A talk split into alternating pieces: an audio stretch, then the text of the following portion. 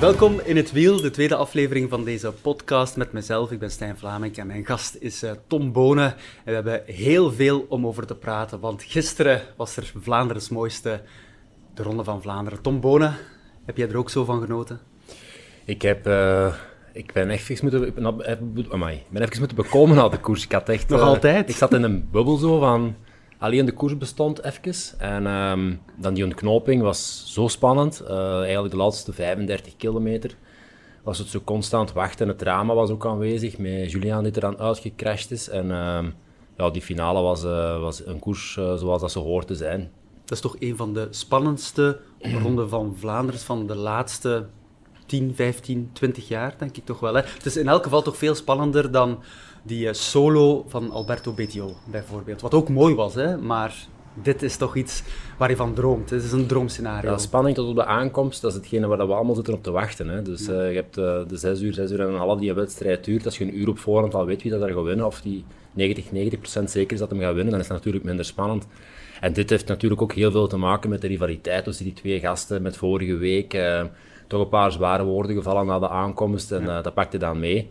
En uh, dat allemaal maakt het nog net veel mooier dan, uh, dan gewoon iemand zoals een Betty vorig jaar, die ook een fantastische wedstrijd had gereden. Mm -hmm. Nu was de spanning echt aanwezig en er zat zo precies veel meer bij nog. Het was meer dan dat. Het was zo de, de afrekening van de voorbije 10, 15 jaar die mannen samen gekoerst hebben. Zo van, vandaag moeten, moeten ze gaan bewijzen wie is het nu echt, wie gaat er nu vandaag winnen. En dat was gisteren, dat hing zo echt in de lucht. Dat was zoiets ontastbaars dat je kon voelen. Mm -hmm. Daar hebben we het straks nog over, over die 15, 20 jaar dat ze al tegen elkaar rijden. Maar waar heb je gekeken? Waar heb je Ronde van Vlaanderen gezien? Ik heb tv gekeken tv gekeken thuis, ja. zoals het eigenlijk moet. Want dat, dat, was eigenlijk ook de oproep van de organisatie.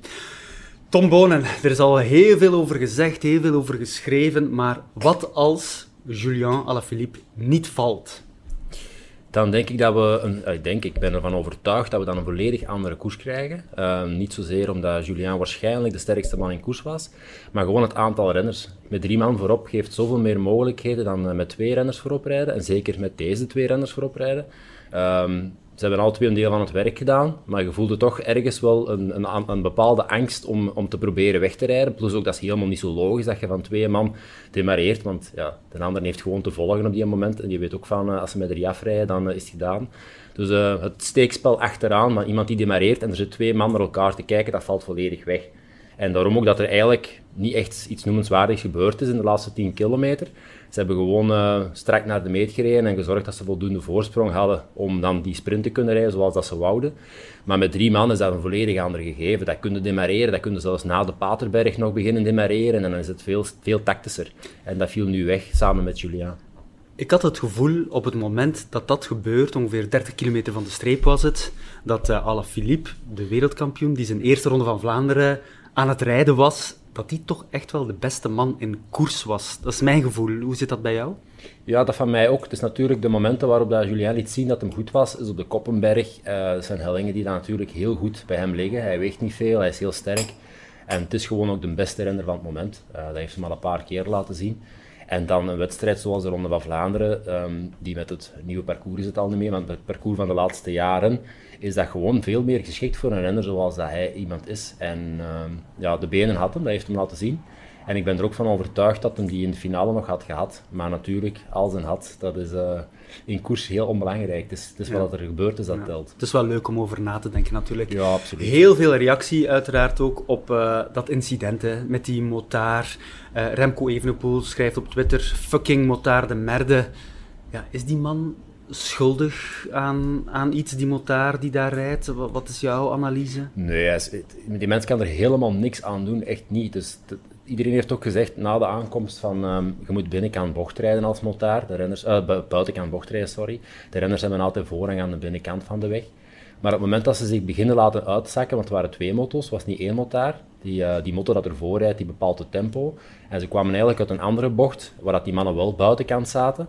Um, het enige wat je kunt over discussiëren was dat ze misschien gewoon sneller hadden moeten rijden of hadden moeten stoppen. Dat ze volledig aan de kant stilstaand. En dan is dat duidelijk voor de renners ook dat er geen voordeel te halen valt uit die motto. Want wat gebeurt er? Die motto's die blijven daar aan een slakkengangetje niet, maar die rijden 10, 15 km per uur trager dan en die renners. Wout, die rijdt die naartoe. renners rijden er altijd naartoe. Altijd. Iedereen die dat ene seconde voordeel kan halen uit een motto, die doet dat. Die rijdt er naartoe en je pakt je slipstream even mee en dan zijn er weer even gelanceerd en winnen 1 of 2 km per uur gratis. En iedereen gaat dat doen. Dus wat gebeurt er? Die mannen rijden iets te, ja, niet snel genoeg of iets te traag, ik weet het niet. Ze hadden moeten stoppen of wel iets sneller moeten rijden. Maar die motor dat tweede rijdt, die zie je in een spiegel, die mannen komen, die rijden knal naar hem toe, zoals ze dat altijd doen. Maar die kan ook niet weg. Die motor dat ervoor rijdt, die bepaalt het tempo. En dan gebeurt er gewoon een heel stom accident. Meer was dat niet. Dus uh, Julia was net even aan, uh, aan het luisteren of aan het praten. Um, in combinatie met het, uh, het, het, manoeuvre van Wout van er echt knal naartoe te rijden, wat dat iedereen doet. Daar is mm -hmm. niks verkeerd mee. En dat is een heel stom accident geweest. Ja. Met een motaar die daar superveel ervaring heeft, die dat wij in het peloton allemaal kennen en erkennen als iemand van uh, de betere motaars met een hart voor de renners. En, en die dan, lessons. En dan die mensen hebben dan net zoiets voor. En ja, uh, ja waarschijnlijk... Dus het is, een... geen, het is geen fucking motaar de merde zoals Remco Helemaal schreef. niet. Je denkt net het tegenovergestelde. Ja, ja. Maar ik wil er toch nog even over praten. Hè. Ik snap wel, het is een teammaat. Je neemt het uh, voor hem op. Je bent zelf ontgoocheld als je naar de televisie kijkt. Maar zoiets schrijven op Twitter meteen... Uh, dat is toch niet slim van Remco Evenepoel, hè? Wat vind nee, jij daarvan? Nee, het is, allee, ik bedoel, Remco is ook nog jong en ik denk Tuurlijk. dat het uh, de jeugd is die spreekt op dat moment. Uiteraard. Maar dat is helemaal niet... niet uh, het was niet aan de orde ook niet. Je moet daar niet over oordelen. Dus niemand doet dat expres zoiets. Um, er zijn ook renners die elkaar onderuit rijden. Als uh, Wout of Mathieu een zwieper hadden gemaakt en um, Alain, uh, Julian was erover gegaan, had hem dat dan ook gezegd, ik weet het niet. Mm. Het, is, het is een stom accident geweest, niet meer dan dat. En uh, we moeten er ook niet meer van maken, denk ik. Het is gewoon een, een, een absolute zonde dat dat gebeurd is. Met de wereldkampioen dan nog net, die dat waarschijnlijk op weg was, of toch heel veel kans had om zijn eerste ronde van Vlaanderen te winnen. En niemand wil zoiets meemaken. Zeker niet iemand die zoveel jaar ervaring heeft in de koers en uh, de koers zo'n warm hart toedraagt. Ja, je weet hoe dat het dan gaat. Hè. Dan wordt er weer gediscussieerd over er zijn te veel motaars in de koers. Maar heb, vind jij dat ook? Of is dat de laatste jaren niet toch al geëvolueerd naar minder motaars? Ik denk dat er hier in Vlaanderen zeker niet te veel motaars in de koers zijn. Is natuurlijk nu weer hot omdat er iets gebeurd is met een motaar. Maar als je kijkt naar de tafereelen van 10, 20 jaar geleden in, uh, in een Giro en dat soort wedstrijden, daar reden, soms 80 motaars voor een, of Milaan Sanremo voor de kopgroep of tussen het peloton. En dat was net alsof de alle vibs daar een motto kregen en zeggen, rijd maar mee.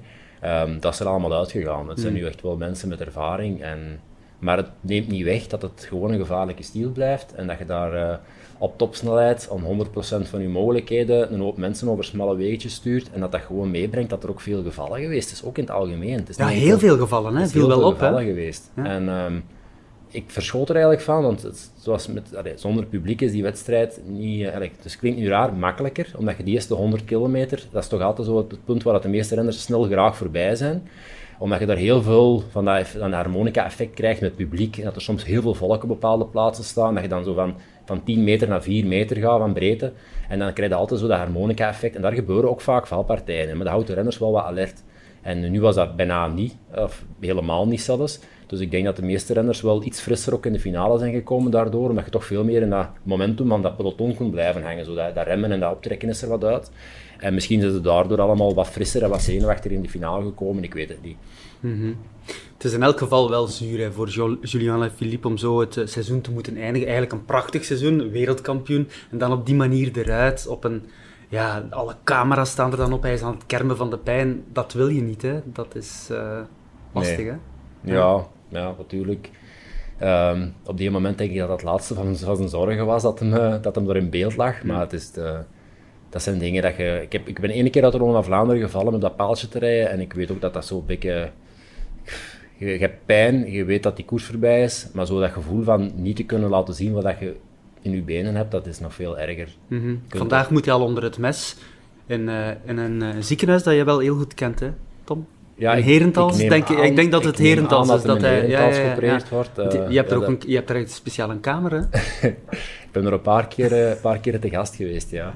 Nee, maar de meeste renners die uh, geopereerd worden in België, dat gaat uh, allemaal naar Herentals. En dat ze daar toch wel heel bekwaam zijn in het helpen mm. van atleten. En niet alleen wielrenners trouwens, die hebben heel veel ervaring. Dus mm -hmm. hij gaat in goede handen zijn. Ja, maar het middenhandsbeentje van zijn wijs en de ringvinger gebroken.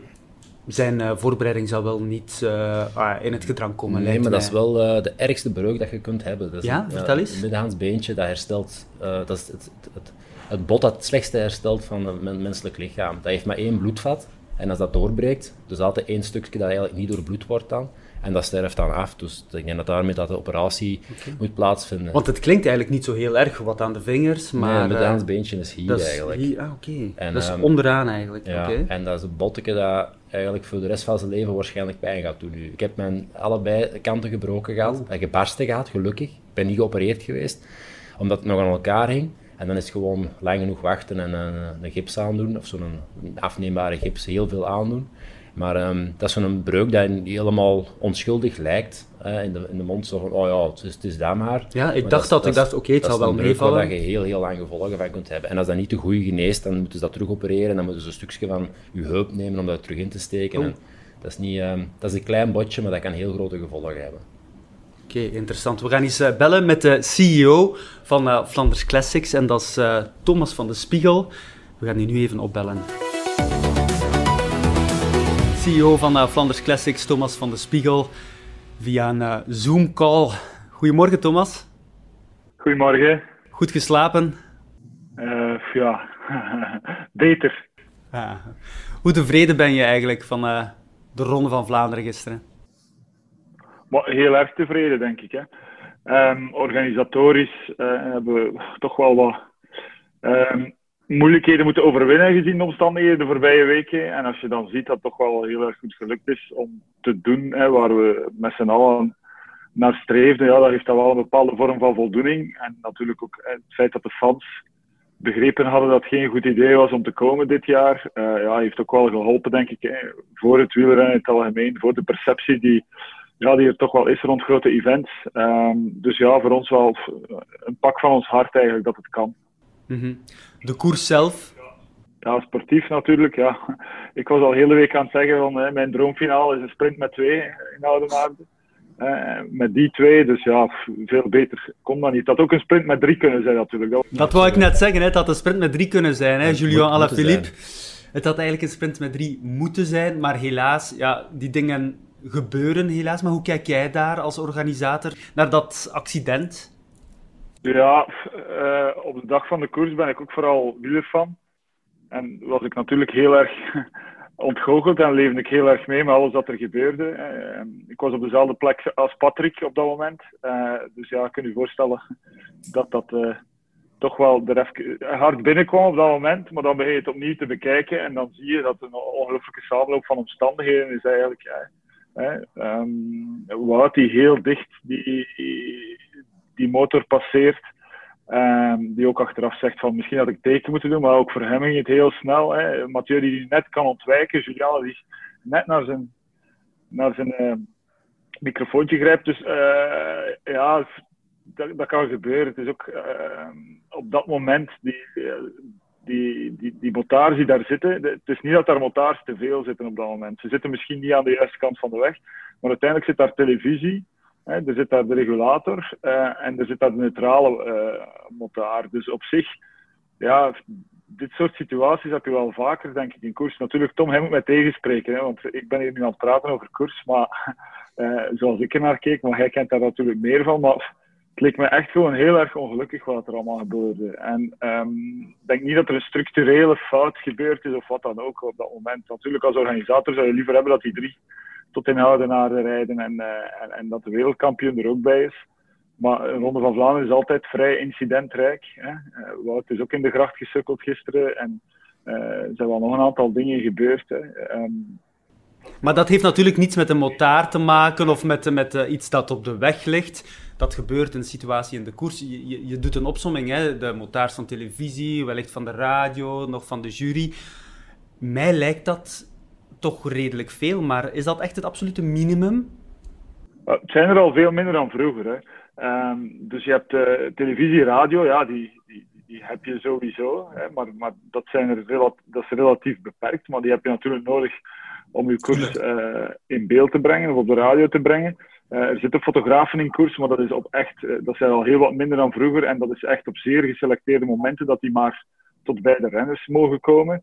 En dan heb je natuurlijk alle organisatorische eh, die je echt wel nodig hebt. Of nu regulatoren zijn, of het, uh, er zijn heel veel mobiele seingevers voor, achter, uh, links, rechts, maar die heb je echt wel nodig om koers te organiseren. Het is al veel minder dan vroeger, maar natuurlijk als je zo'n konvooi ziet passeren, lijken dat heel veel. Uh, maar goed, misschien moeten we daar wel durven naar kijken, wat we daar nog kunnen aan doen. Maar ik zou wat gisteren gebeurd is wel graag los zien van een structure, structureel probleem aan motards, omdat dat was het totaal niet. Nee. nee. ik, heb, ik heb het ook al aangegeven dat het uh, een heel ongelukkig accident was. En uh, met een heel ervaren motorrijder, die, die duidelijk wel wist waar het hem mee bezig was, maar hij zat zelf ook een beetje klem achter die motor voor hem. Hij kon niet weg. Hij was in een spiegel aan het proberen van die renners op te vangen, maar als je niet weg kunt, kun je niet weg. En um, de discussie van ja, een valpartij in koers of een valpartij met motaar, ze, ze, maken allemaal deel uit van de wedstrijd. Ook de motaars. En dan moet je eigenlijk altijd rekening mee houden dat er een motaar kan vertragen of Um, een ongelukkige samenloop van omstandigheden zou ik het noemen, niet meer dan dat. Mm -hmm. Maar los daarvan, Thomas, het was echt wel een reclame voor de koers. Hè. Ook, uh, je, je, gaf het daarnet zelf ook aan, het publiek dat er niet was, was eigenlijk in deze situatie wel reclame voor de koers, reclame voor de Ronde van Vlaanderen. Hè? Ja, ik denk, hè, als, je, als je samen een doel stelt, en dat hebben we de voorbije weken geprobeerd, of dat een koers is of iets anders, dan kan dat wel werken. Als je echt de juiste uh, toon vindt en, en, en mensen ook laat inzien van kijk, het is echt gewoon geen goed idee, want uh, we kennen allemaal de diehards die er elk jaar willen bij zijn en die waarschijnlijk ook dit jaar dat overwogen hebben en die op een duur begonnen te denken van ach, het is misschien echt wel geen goed idee om dit jaar naar de koers te gaan. En um, ik denk dat dat super belangrijk was en dat dat echt wel, uh, ik ben normaal gezien probeer ik de, renners zo vaak mogelijk te zien op een Ronde van Vlaanderen, maar gisteren ben ik dan zelf eigenlijk hebben het parcours afgereden, of toch de eerste 100, 120 kilometer, gewoon omdat ik het wilde zien van heeft het nu gewerkt. En dan zag je straten die volledig versierd waren, waar bijna niemand stond. Dus mensen die echt een inspanning geleverd hadden van andere jaren, maar die echt bewust uh, naar televisie keken, bewust de koers op een andere manier volgden. Ja, in deze tijden is dat toch wel, is dat toch wel straf, denk ik. Hè? Want mensen hebben al heel lang niets meer gehad. En ze hebben echt beseft van ofwel is het geen koers, ofwel is het koers, maar dan... Uh, niet ter plaatse. En uh, richting voorjaar 21 was het super belangrijk. Uh, ja, dat wou ik net vragen. Ja. Heeft deze editie ervoor gezorgd, Thomas, dat de voorjaarseditie van de ronde 2021 niet in het gedrang zal komen? Of kan je daar eigenlijk niet op antwoorden? Uh, organisatorisch denk ik dat we aangetoond hebben dat het kan. Hè, want de maatregelen waren wat ze waren, maar oké, de mensen moeten meewerken. Maar goed, die maatregelen die kan je perfect herhalen en dan gaan mensen opnieuw beseffen van het heeft geen zin om te gaan kijken. Um, tegelijkertijd moeten we ook wel eens de afweging maken van uh, kunnen we creatief mee, nog creatiever mee omspringen? Zijn er mogelijkheden om het toch nog een beetje anders in elkaar te steken? Want dit was wel een heel erg uitgeklede versie, maar het kan. Er moeten ook nog een aantal financiële afwegingen gemaakt worden natuurlijk, want dit is niet onze meest rendabele editie, in tegendeel. Uh, het was ook een stuk verantwoordelijkheid nemen dat we wilden doen, hè, omdat we toch denken dat de Ronde van Vlaanderen uh, de koers is. En, en, we willen dat ook aantonen. Uh, we wilden die toon zetten, ook internationaal, van kijk eens wat er kan. Um, maar goed, we moeten dat allemaal wel nog eens afwegen richting voorjaar 21. Maar het kan dus effectief. Ja. We beginnen ook met een omlo omlopend nieuwsblad. Die is echt, allee, bij wijze van spreken, daar moeten wij morgen beginnen aan werken. Hè. Die is eind februari. Um, ja, Stijn, jij weet, weet dat beter als gelijk wie, wat wij normaal doen in het Kuipje, uh, rond de omloop het nieuwsblad. Um, dat is toch wel ook iets waar we nu moeten beginnen over nadenken, van hoe gaan we dat dan precies aanpakken en, en in de slipstream daarvan, hoe gaan we dan met de Ronde van Vlaanderen en andere wedstrijden om. Uh, maar goed, dat zijn... Zorgen voor, voor morgen. Oké, nog even uh, over de vrouwen, hè, Thomas, want jij vindt dat ook heel belangrijk. Hè? De vrouwenkoers, uh, ook op de televisie, uh, heel goed te zien nu, beter dan, dan voorheen eigenlijk. Wat vond je van, van die koers? Ook een Nederlandse die gewonnen heeft, Chantal Blaak? ja, dat is natuurlijk, dat gebeurt wel vaker dat een Nederlandse wint bij de, bij de vrouwen. maar ik denk inderdaad dat het wel heel erg belangrijk is dat we de, dat we de inspanningen die we leveren voor vrouwenwielrennen, eh, omdat daar zit ongelooflijk veel potentieel in. Eh, dat zie je ook aan alles wat er gebeurt rond vrouwenwielrennen. Ook gewoon actief vrouwenwielrennen. Heel veel vrouwen die beginnen fietsen. Ik denk dat we die gewoon moeten doortrekken. Uh, in dit speciaal jaar hadden we er dan voor gekozen om de vrouwen naar de mannen uh, te steken. Zowel vorige week eh, in Gent-Wevelgem als gisteren. Ehm, omdat we denken dat dat gewoon ook qua aandacht eh, hen enorm helpt. Uh, ook omdat de koers bij de mannen dan wat korter gemaakt was. Dus dat kon allemaal. Dus naar de toekomst toe zijn we wel bereid van daar te blijven naar kijken en te kijken van hoe kunnen we dat vrouwen en verder promoten. We vinden natuurlijk ook wel goed dat Lotte uh, Kopecky zo in vorm is, want je hebt altijd wel lokale vaandeldraagsters nodig in dat soort omstandigheden. Gisteren ook terug op podium. Dus dat is ook voor ons wel heel erg belangrijk. Ehm, maar we gaan die inspanningen blijven leveren. dat moeten we doen, dat zijn we gewoon aan onszelf verplicht. Ehm, we gaan volgend jaar ook voor de eerste keer een scheldeprijs voor vrouwen organiseren. Dus we gaan stappen blijven zetten omdat we denken dat dat gewoon nodig is en omdat we er gewoon echt ook heel, erg, heel, erg hard in geloven. Oké. Geloof jij er ook in, in de vrouwenkoers, Tom? Absoluut, absoluut. Ik heb zelf ook twee dames thuis zitten en uh, ik denk niet dat ze gaan koersen. Het zit, er nog niet echt aan te komen. Maar, ze zijn nog maar zes jaar, hè? Ja, ja ze, zijn, ze, fietsen wel graag zo, maar het sportieve is nog niet echt uh, aanwezig. Maar um, ik vind vrouwenwielrennen uh, zeer interessant. En zeker als je kijkt wat er de laatste jaren aan interesse is gekomen van het, de vrouwelijke kant omtrent fietsen en ja. ontspanning. En, um, denk ik dat dat een markt is die daar nog echt open ligt en uh, klaar is om, om op te rapen. Ja, als we het in Nederland kunnen, kunnen wij dat eigenlijk ook. Hè? Ja, dus daar, we hebben zoveel potentieel hier in, in Vlaanderen en in België. Um, om mooi en prachtig te fietsen. Uh, dus het is gewoon nog een kwestie van tijd voordat de talenten hier ook allemaal gaan opstaan en dat we misschien kunnen concurreren met de Nederlanders. Alright. Thomas, nog een beetje genieten van uh, de sfeer van de Ronde van Vlaanderen gisteren en dan morgen weer aan het werken. Uh, vandaag weer aan het werk. Ja, oké. Geniet ervan. Ja, Tom. We moeten het hebben over die twee veldrijders. Hè. Wout van Aert, Mathieu van der Poel. Durf jij die nog veldrijder noemen? Ja, maar ik vind dat een mooie titel, hè? veldrijder. Dat, wat ze nu doen, ook in de Ronde van Vlaanderen, ze rijden al zoveel jaren tegen elkaar, begonnen in het veld, altijd tegen elkaar gestreden, al van bij de junioren. En nu doen ze het op het niveau van de Ronde van Vlaanderen. Dat is eigenlijk een, eigenlijk een fantastisch verhaal, Tom. Ja, ik denk dat het vooral twee supertalenten zijn, die daar toevallig in de cross begonnen zijn. Uh, toevallig. Cross is natuurlijk ook iets waar je uh, een beetje in geboren wordt. Dus ze hebben, uh, ze hebben een, een, verleden gehad in de cross. Maar ik denk dat ze alle twee altijd, of heel snel met het idee beginnen spelen zijn van ik wil het op de weg ook proberen.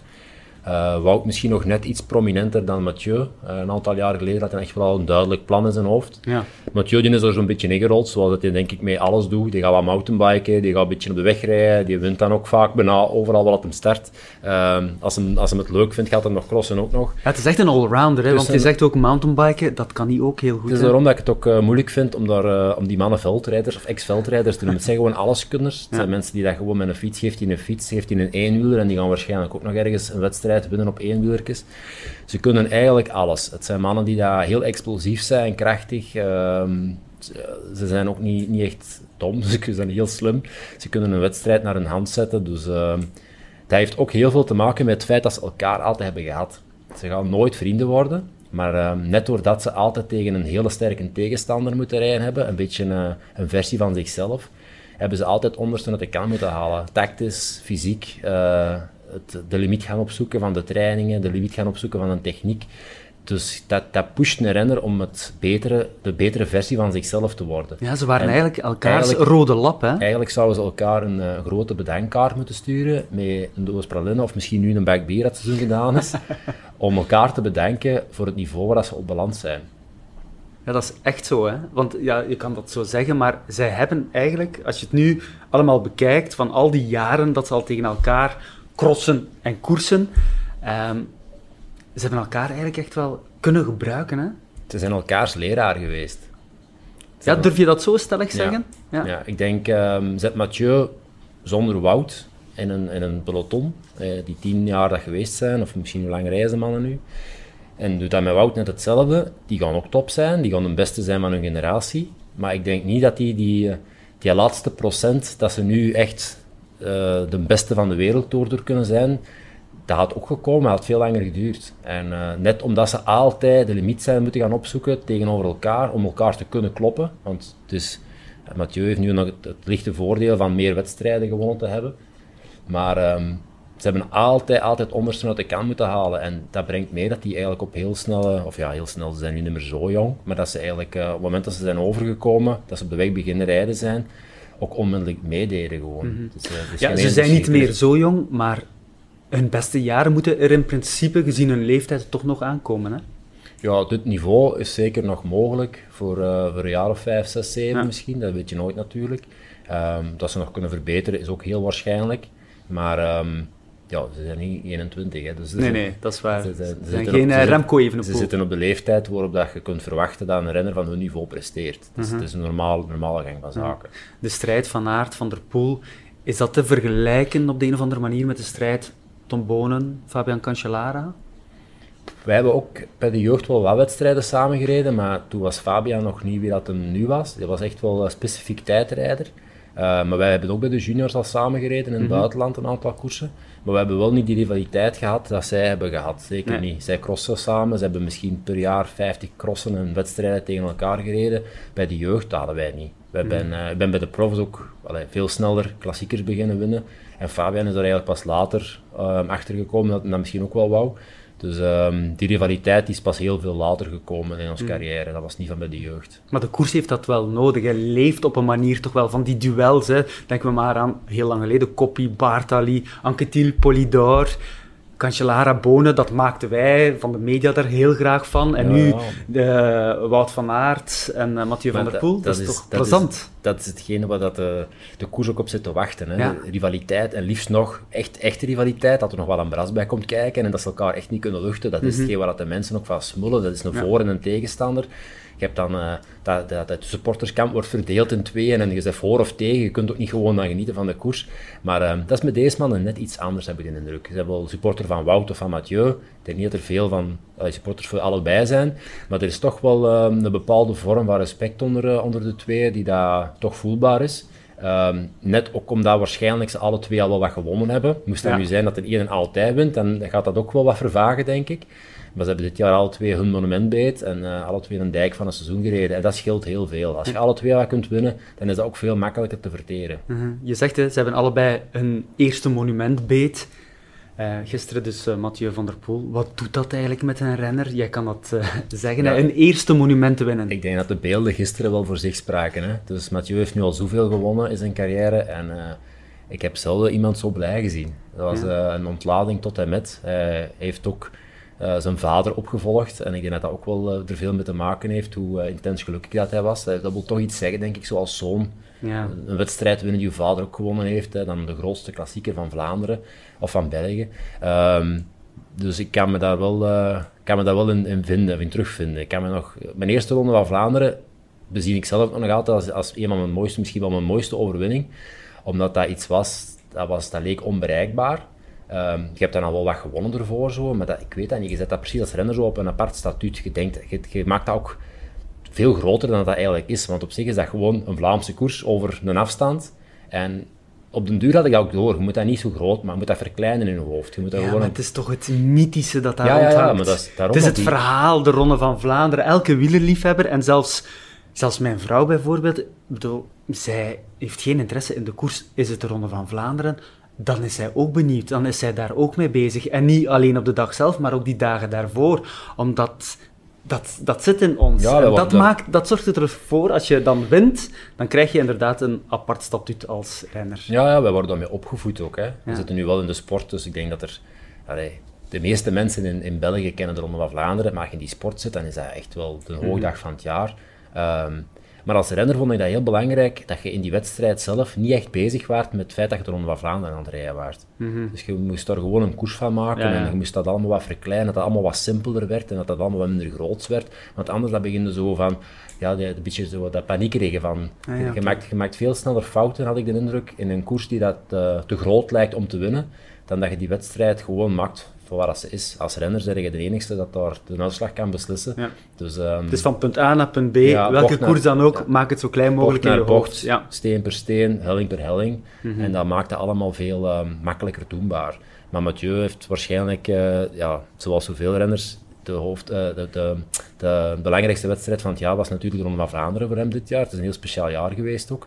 En als je dan nu de winter kunt ingaan met die overwinning op zak, uh, ik denk dat het allemaal een beetje samenviel gisteren. Ja, je zegt het, hè, de winter ingaan met die overwinning. Wout van Aert gaat de winter in met een tweede plek. Op het WK ook twee keer tweede geworden. Hij is eigenlijk op het einde van het seizoen een soort van polydor geworden. Kan je dat zo zeggen, maar hij heeft wel een fantastisch seizoen gereden dat natuurlijk. Ik, hè? zeggen. ik denk dat, ehm, dat iedereen dat wel, wel voor wil tekenen op voorhand, maar ik denk nadien dat je er toch wel uh, een beetje een wrang gevoel aan overhoudt. Ja. Omdat drie keer tweede op zo'n belangrijke afspraken, dat is knal erop, dat is mooi. Maar eigenlijk, ja, je gaat inderdaad de winter in met dat gevoel van, je zegt geklopt hè, in die laatste ronde van Vlaanderen. Mm -hmm.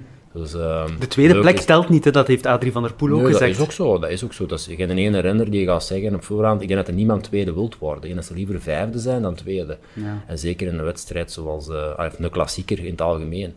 -hmm. Er is maar één, één winnaar en um, dan mag je nog met twee man of met drie man de beste mannen van de koers zijn geweest en samen naar de aankomst rijden. Al verliesde met een minuut of verliesde met een millimeter.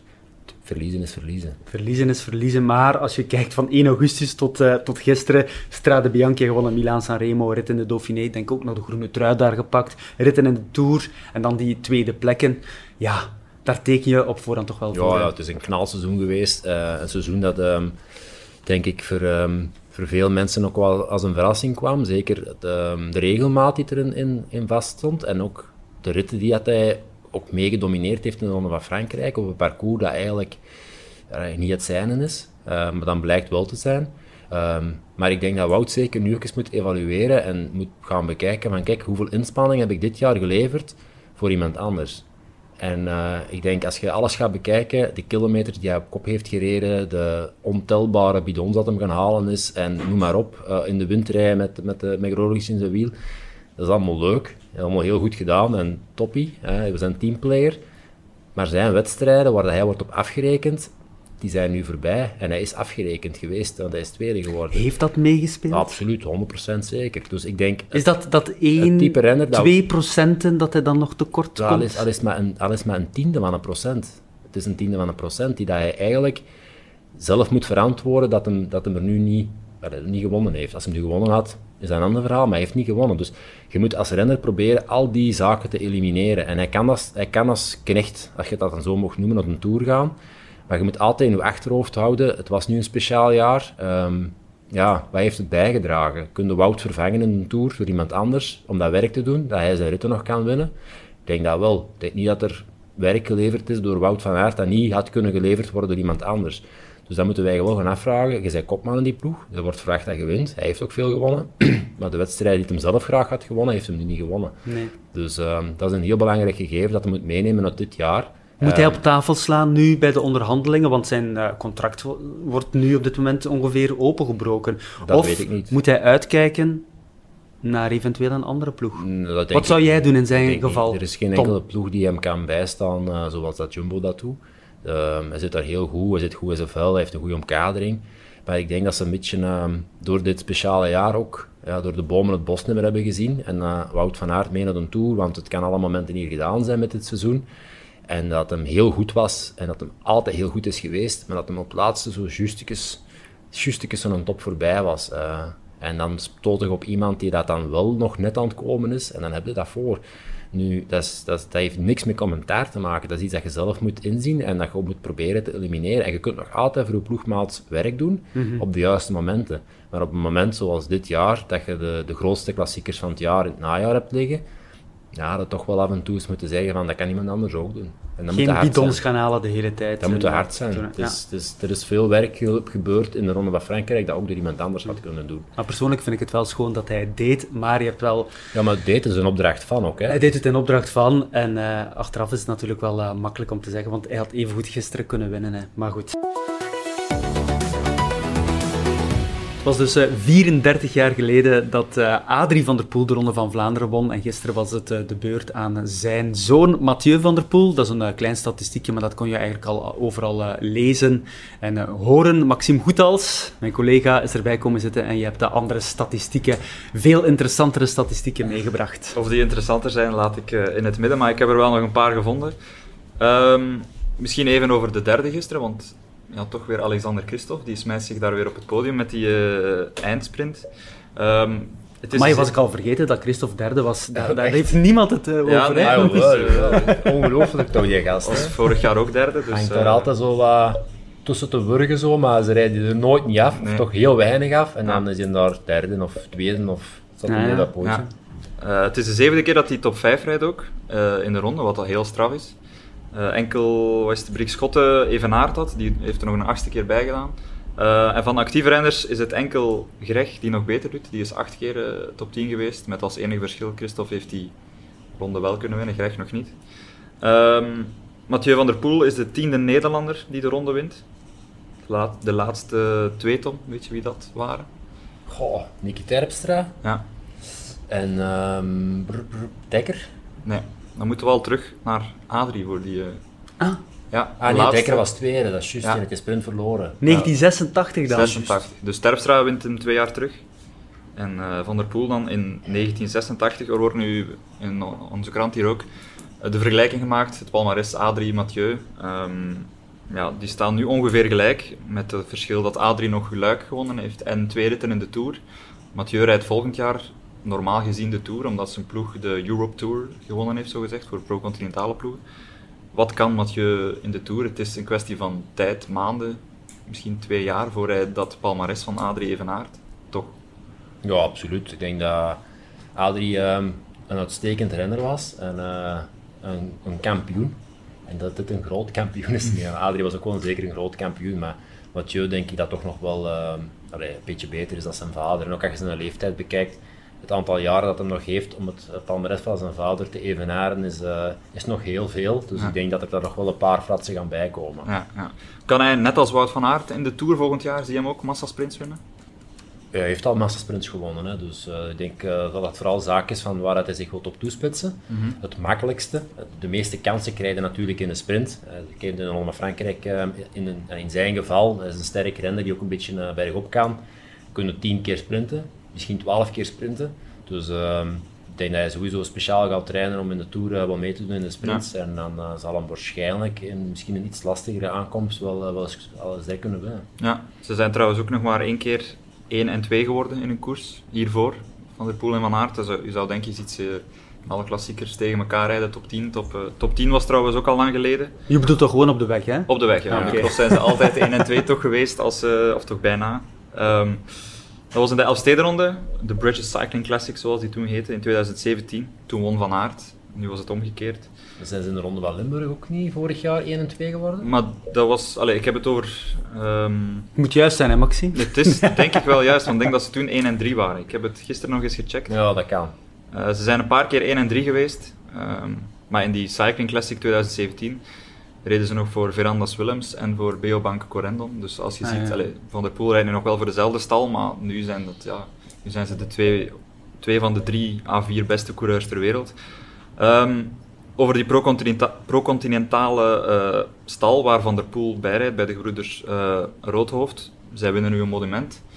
Het is, eh, ik weet niet hoe lang het geleden is, of dat je denkt dat het geleden is dat een pro-continentale ploeg nog een monument gewonnen Ik heeft. denk niet dat het toen al pro-continentale ploegen waren. Het niveautje onder de Pro Tour of de World Tour. Ehm laat me even denken. Jackie Durand? Nee, het is iets minder lang geleden. Je was er toen bij, ik heb het gecheckt, maar je bent niet gefinished in dat monument. In een monument of in Een de Ronde van monument. Vlaanderen? Nee, het Ah, is ik niet in de Vlaanderen aan het denken. Nee, nee, nee, het is een monument. Dus een van de vijf, waarbij een, eh, ja, dat gewonnen is door een ploeg die geen World Tour of Pro Tour geweest is, of toen was. Geen idee. Maar ik ben aan het denken, Milan Sanremo misschien? Ja, het was in Milaan Sanremo. Ja. In 2013. Ehm, in 13? Eh ah, een Duitser? De Ik Duitser, kan op zijn ja. naam niet komen. Gerald met de voornaam. Cholak. Ja. Die wint daar Milaan Sanremo voor MTN Hoe erg Quebec. is dat? Hij bij mij nog in de ploeg gereden. Is dat vast? Ken het soms zo? Ken Hij het. bleef hangen. Helaas. Dus eh, die, wint daar, die wint daar Milaan Sanremo voor Sagan.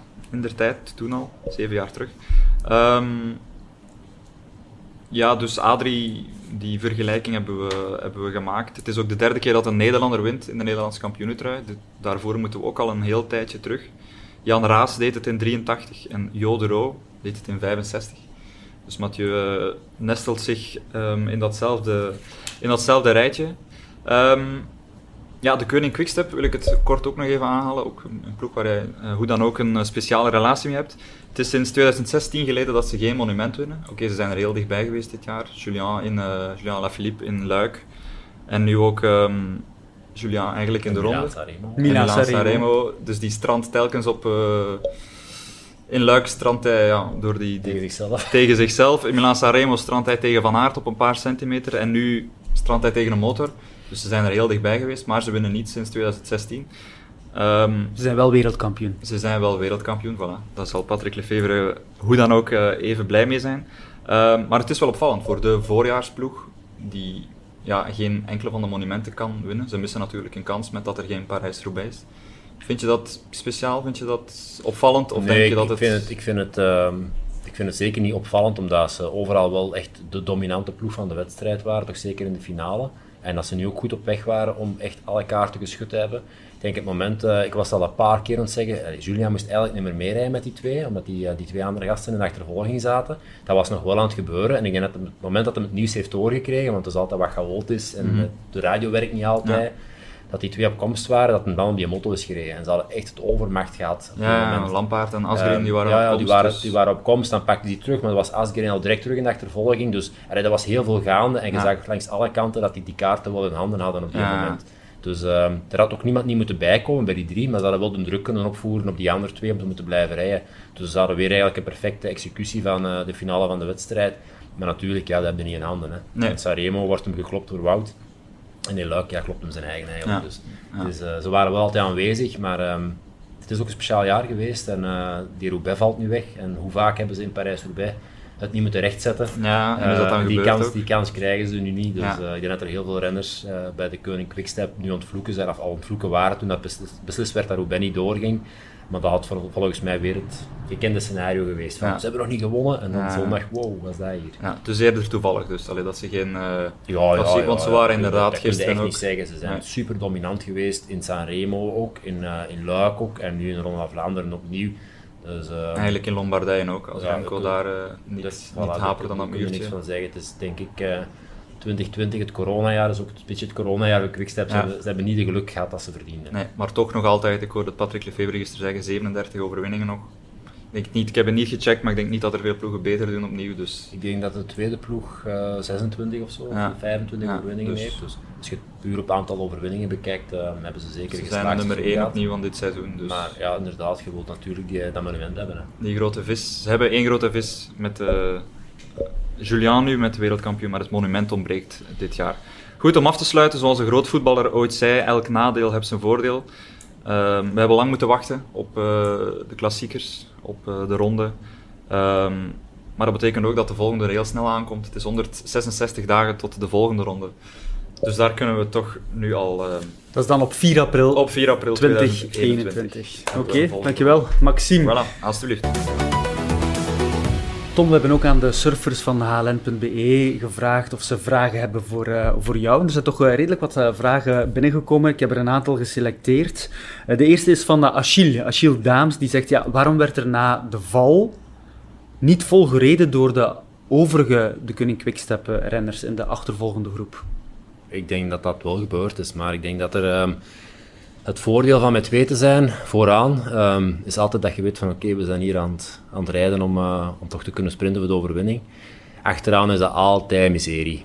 Er zijn er altijd, zeker als je met zo'n groepje zit van een man of 10, 15, dat begint altijd, de helft van die mannen wil dat niet meer overnemen. En om dan met twee renners vol gaan te rijden, als je maar met twee bent, dan rij je ook nergens naartoe. Dan kun je misschien nog tot 10 seconden komen en dan, dan springt er misschien iemand anders naar die twee toe en eh, geef je de koers terug uit handen. Ehm, als je er twee mannen hebt zitten, eh, genre Lampaard en eh Asgreen, dan kun je natuurlijk wel zeggen, als er een derde kopman bij zit, Philippe gewoon er niet, niet, had- niet had mee geweest, dat je die mannen vol laat rijden. Maar dan nog er naartoe rijden is nooit niet simpel op dat moment van de wedstrijd. Er zijn eh, nog maar weinig situaties geweest in de laatste acht edities op het nieuwe parcours, waarin dat er gaat te sticht gereden daar in de finale. Ik denk zelfs niet, eerlijk gezegd. Ik denk dat de winnaars er altijd voorop hebben gereden en dat dat nooit echt is, is, is goed gemaakt. Dus dat is een moeilijke finale, omdat je altijd met een druk zit van wat als, we rijden er bijna naartoe, we blijven hangen en er poeft iemand naartoe. Ja. Ehm, en ik denk dat dat vooral de hoofdreden was. Maar ik denk eerlijk gezegd ook dat ze gewoon niet rapper komen. Nee, nee. Een vraag van eh, Bram Dullaert. Moeten, we na- moeten mannen zo van de tweede lijn, zoals uh, Van Marken, Nase, Stibar, Lampaard, Benoot, Stuiven, hun droom om de ronde of Parijs-Roubaix te winnen definitief opbergen nu met mannen als een Van Aert en Van der Poel? Um, dat is het mooie aan de koers, nee. Nee, want de koers is altijd onvoorspelbaar en... Um, de Ronde van Vlaanderen denk ik dat het moeilijker wordt, maar ik vond, ik vond Oliver Nase super goed. Heel goed, Die heeft een hele, een heel poos eigenlijk als de, als de ontsnapping tot stand is gekomen. Daar net voor en daartussen heeft hij eigenlijk altijd zo wat juist verkeerd gezeten of de, verkeerde beslissingen. Ik weet het ook niet juist. De beelden die we kregen, was altijd dat hij aan het goed maken was wat er was misgegaan. En dan kom de ene keer, nee, je kunt dat ene keer doen, je kunt dat een tweede keer doen, maar als je dan weer niet mee bent, dan is het achtervolgen geblazen. Um, want dat komt er natuurlijk net altijd tekort op het moment dat die mannen gaan. Maar ik denk dat zeker in staat was geweest, uh, ik zal niet zeggen om de wedstrijd te winnen, maar toch voor een tijdje met die mannen mee te gaan. Dat was echt goed. Maar natuurlijk, ja, dat is ook koers. Hè. Het is, uh, er zijn als je er moet zijn. Ja. Maar wat, wat, ik nog wil zeggen is ook, uh, Parijs-Roubaix bijvoorbeeld, is ook zo'n koers dat zo één keer om de tien jaar is gewonnen wordt door een volledige outsider, dat ze niet verwachten. Iemand dat wel... Heyman bijvoorbeeld? Ja, ja, ja. Heyman, uh, O'Grady, Van Zummeren bijvoorbeeld, dat zijn mannen die daar echt wel altijd heel goed waren in die koers, maar wat dat ook niet van zegt van, nou, dat waren nu de grote specialisten. Um, dus dat kan altijd. Ja. Er zijn altijd situaties in koers dat er iemand wint dat je misschien niet helemaal verwacht had. Wel supergoeie coureurs die er altijd bij zijn, maar niet de killer van dienst. Um, dus ja, de mannen moeten blijven proberen. Hè. Ja. Thomas Smolders vraagt, speelt het feit dat deze ronde in de herfst gereden werd in het voordeel van veldrijders? Nee, ik denk dat het weer eigenlijk 100% te vergelijken valt met het weer dat we in april vaak krijgen. Uh, het was niet warm, het was niet koud, het was niet veel wind, het was eigenlijk heel mooi koersweer. Um, het enigste verschil denk ik dat de, de, boeren al de maïs hadden afgedaan, dat er wel heel veel modder en zand en zo op de, op de weg lag. van die bieten ook, die bieten Ja, en dat zag je toch vaak, dat er, als er een valpartijtje was, dat toch vaak daarmee te maken had, dat ze zo wat moesten ontwijken en dat ze dan in de vettigheid terechtkwamen. Dus uh, dat is in april nog net iets minder, dan is het vaak ook wat, allez, wat droger en properder aan, aan de kanten van de straat nog. Hm. En dan is er ook nog Connie Mertens, geen uh, vraag over de koers, maar zij stuurt jou eigenlijk gewoon nog uh, verjaardagswensen. Ah, ja. We gaan dat ook doen. Wacht, Tom. Ik heb iets mee. Ai, ai. Een taart in mijn gezicht. Ik heb een flesje champagne ah, mee. 40 jaar geworden. Dankjewel. Ik wist niet dat we dat moesten vieren, 40 jaar worden, oh, maar ik vind eigenlijk wel... Ik, ik, ik werd 40 s morgens en ik voelde me eigenlijk ook direct... In, ik voelde me ook 40. Echt? Ja. Ik heb dat nog nooit gehad. Ik vind dat die leeftijd bij mij staat gewoon. Dat past wel bij mij.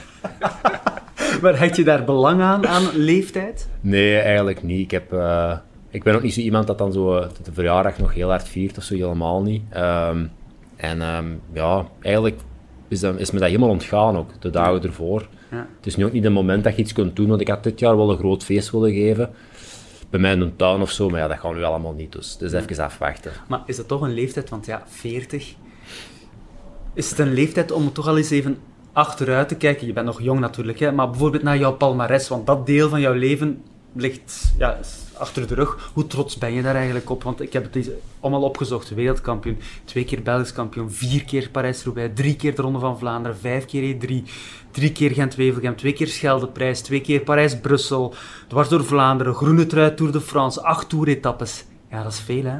Hoe trots, hoe trots ben je daar eigenlijk op, Tom? Um, ik moet zeggen dat ik daar eigenlijk in mijn carrière zeker niet genoeg van genoten heb. Uh, dat is een beetje eigen aan de wielrennerij.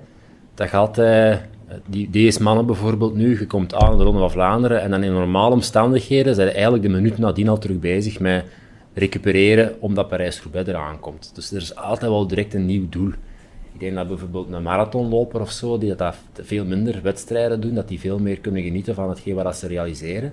Maar een wielrenner is gewoon heel kortzichtig daarin. Die kijken niet echt terug op succes. Dat wordt in mijn ogen niet voldoende gevierd. Allee, je moet dat zelf echt wel ervaren. Maar nu je maar, 40 bent. Maar inderdaad, er kwam nog een maar achter. En dan, alles wat je maar zet is niet waar, zeker hetgeen dat je ervoor zegt. Maar ik ben me eigenlijk wel meer en meer bewust van um, dat dat toch wel uitzonderlijk is geweest wat ik gepresteerd heb op de fiets. Um, en inderdaad, ja, het is, het is ook een beetje een absurde situatie als topsporter zijnde, dat je dan zo op het hoogtepunt van je leven stopt met wat je het beste kunt. Mm -hmm. En dat is ook uh, iets wat uh, ja, dat toch niet, niet makkelijk is. Hè. Nee. Wordt ook vaak onderschat. Ja, mis je de kick van de overwinning? Ik mis de kick van koersen, niet van winnen. Nee? Ja, koersen zelf, dat miste wel. Dat is ook niet vervangbaar door iets anders. Het is een heel ab- abstract ding, zo, dat kun je niet moeilijk beschrijven wat dat juist is. Maar zo dat toeleven naar een koers, ik doe dat nu een beetje nog in de autosport, en daar kan ik dat eigenlijk wel wat in terugvinden. Ehm, dat je die spanning hebt en dat, dat, dat, dat oncontroleerbare, van dat je niet alles, de controle be- proberen te behouden in de chaos, zo, dat stukje. Ehm, winnen op zich is ook altijd leuk natuurlijk, maar het is vooral al de rest dat erbij komt kijken. Zo. Die, eh, die ontgoochelingen overwinnen, die, die, die overwinningen ook een beetje ehm, niet, niet, niet te zot vieren, want er is altijd terug een volgend moment dat dat belangrijk wordt. Zo dat controleren van die emoties ook wel, zo, dat, dat is wel iets dat, ehm, ja, dat, dat je twintig jaar gedaan hebt. Hè. Dat kun je niet zomaar uitschakelen. Ook niet. Je lichaam blijft dat ook een beetje vragen. Hè. Mhm. Wil je het ooit meemaken als papa van iemand die heel goed is in sport? Eh, Ik denk dat dat het mooiste is wat je kunt meemaken. Ik denk eh, als vader van dat dat allemaal nog honderd keer erger en groter en, en indrukwekkender wordt. Ik heb het met mijn eigen vader gezien, die ook uh, profwielrenner is geweest. En ehm, mijn broer heeft ook gekoerst. En eh, we waren vorige week zaten we nog samen in een auto en dat was zo een, kwamen, kwamen op zo'n verhaal dat onze Sven zijn eerste prijs had gereden. Dat was ergens zevende geworden in een koers. En uh, hij kwam dan naar buiten uit de café zijn, met zijn envelop. En onze papa was aan het vertellen en ik kreeg de tranen in zijn ogen van vreedheid.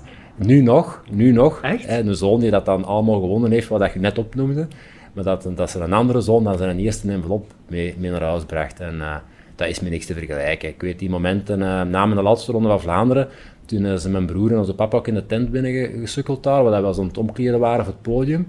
En dat is nog tien keer mooier dan over die aankomst rijden. Dat kunnen we niks vergelijken. En in mijn eerste ronde van Vlaanderen had ik ze zien staan op drie kilometer van de aankomst. Dus ik kom er alleen doorgeschoten. En ik zat echt zo in mijn cocoon. Ik was alleen maar bezig met mijn eigen en tegen de krampen en zo alles perfect te doen. En ik kijk op een bepaald moment zie ik zo rechts als Maan zijn paas staan. En dat was echt zo, mijn lichaam dat begon helemaal te tintelen. En toen besefte ik in één keer wat ik kon doen zijn. Dus het samen meemaken met familie van dat soort zaken, dat is, uh, daar draait het om. Ja, daar draait het om. Dat is uh, topsport natuurlijk. Dank Tom Bonen voor uh, de tweede aflevering in het, in het wiel. Je kan alles bekijken op hln.be en uiteraard ook alles beluisteren via alle podcastkanalen. Tot volgende week.